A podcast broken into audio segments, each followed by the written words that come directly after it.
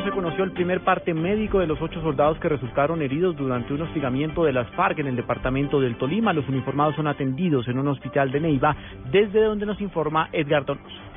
Son jóvenes entre los 19 y 24 años los que resultaron heridos en enfrentamientos con el Frente Cacica Gaitana de la FARC en zona rural de Chaparral en el Tolima. Los militares fueron atendidos por heridas de bala y esquirlas. Uno de ellos está en cuidados intensivos. Wilmer Botache, coordinador de urgencias del Hospital Universitario de Neiva. De los cinco hombres, uno ha sido operado, ya se encuentra en la sala de recuperación por unas heridas en el abdomen, fuera de peligro. El otro paciente se encuentra en cuidados intensivos después de realizar una cirugía de ortopedia a nivel de miembros inferiores, de huesos de miembros inferiores y tres que se encuentran eh, estables, que son fracturas también de huesos de miembros inferiores y lesiones de tejidos blandos. Es lo que tenemos en estos momentos dentro de lo que ha sido la atención inicial de urgencias con médicos de urgencias y especialistas en cirugía general, ortopedia y intensiva. Se espera la evolución del militar que resultó con mayor gravedad en sus heridas en brazos, piernas y abdomen, el cual se encuentra en la unidad de cuidados intensivos del hospital. En Neiva, Edgar Donoso, Blue Radio. Este martes vence el plazo para que la Corte Constitucional fije una posición de fondo frente al tema de la adopción para parejas del mismo sexo en el país. Rocío Franco. La Corte Constitucional ha aplazado para mañana, último día, para que pueda tomar una decisión sobre esta segunda demanda en contra de la adopción para parejas del mismo sexo.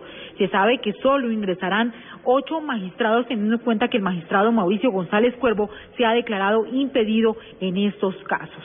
Habrá dos posibilidades que declaren cosa juzgada o que determinen estudiar la demanda.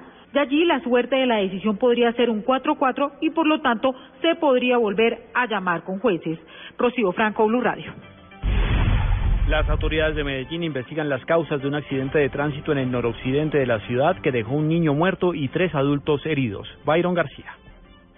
Según Carlos Gil, director del Departamento de Atención al Riesgo, el conductor de un camión cargado con gaseosas perdió el control del mismo, al parecer por fallas mecánicas, y luego de estrellarse contra otro vehículo, terminó contra el muro de una vivienda en la que funciona un jardín infantil. Un menor de edad murió de manera inmediata en el sitio y tres adultos resultaron heridos. Un vehículo, un camión, eh, al parecer sin frenos, choca contra un vehículo y que tiene volcamiento. Este camión termina eh, colisionado contra una, un centro infantil y en ese momento atropella a cuatro personas, dos mujeres y un hombre e infortunadamente muere un menor de edad en el mismo sitio. Entre los heridos se encuentra la madre de la víctima mortal. Todos fueron trasladados a centros asistenciales en delicado estado de salud.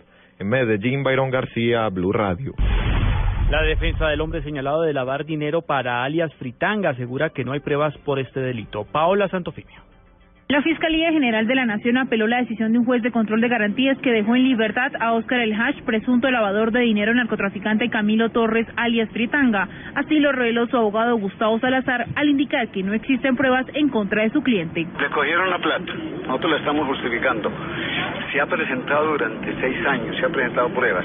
Y viene la Fiscalía, una fiscal nueva, como se viene manejando el tema de la Fiscalía, y dice que el señor El Hash es un criminal que es un peligro para la sociedad. Nosotros demostramos con Carlos Mario Salazar Pineda en el juicio que ni es un peligro ni pertenece a la banda. El hash Gamboa es investigado por los delitos de enriquecimiento ilícito y lavado de activos. Paula Santofimio, Blue Radio. Desde el partido de la U aseguran que no se está colgando un mico a la iniciativa que busca aprobar la ley de equilibrio de poderes. Diego Monroy. El senador del partido de la U, Benedetti, quien es ponente de la reforma de equilibrio de poderes, se refirió a las denuncias que fueron hechas por los también senadores Alexander López y Vivian Morales, quienes dijeron que en la ponencia de la reforma de equilibrio de poderes radicada por el gobierno existen varios micos. Eso no es así. Eh, lo que se da es un periodo de un año para que esos procesos o se culminen o realmente entonces vayan a la nueva comisión de aforados. Y declarar la garantía absoluta de que no va a haber tal impunidad, que lo que existe en la ponencia es un año para que si se sacan o se acaban los procesos. Y si no, esos procesos siguen automáticamente para la nueva comisión de aforados. Esta semana se iniciará la discusión y la votación de esta reforma constitucional en quinto debate en la Comisión Primera del Senado. Diego Fernando Monroy, Blue Radio. El Polo Democrático anunció su respaldo a la marcha convocada para el próximo 9 de abril que busca respaldar el proceso de paz con las FARC. Simón Salazar.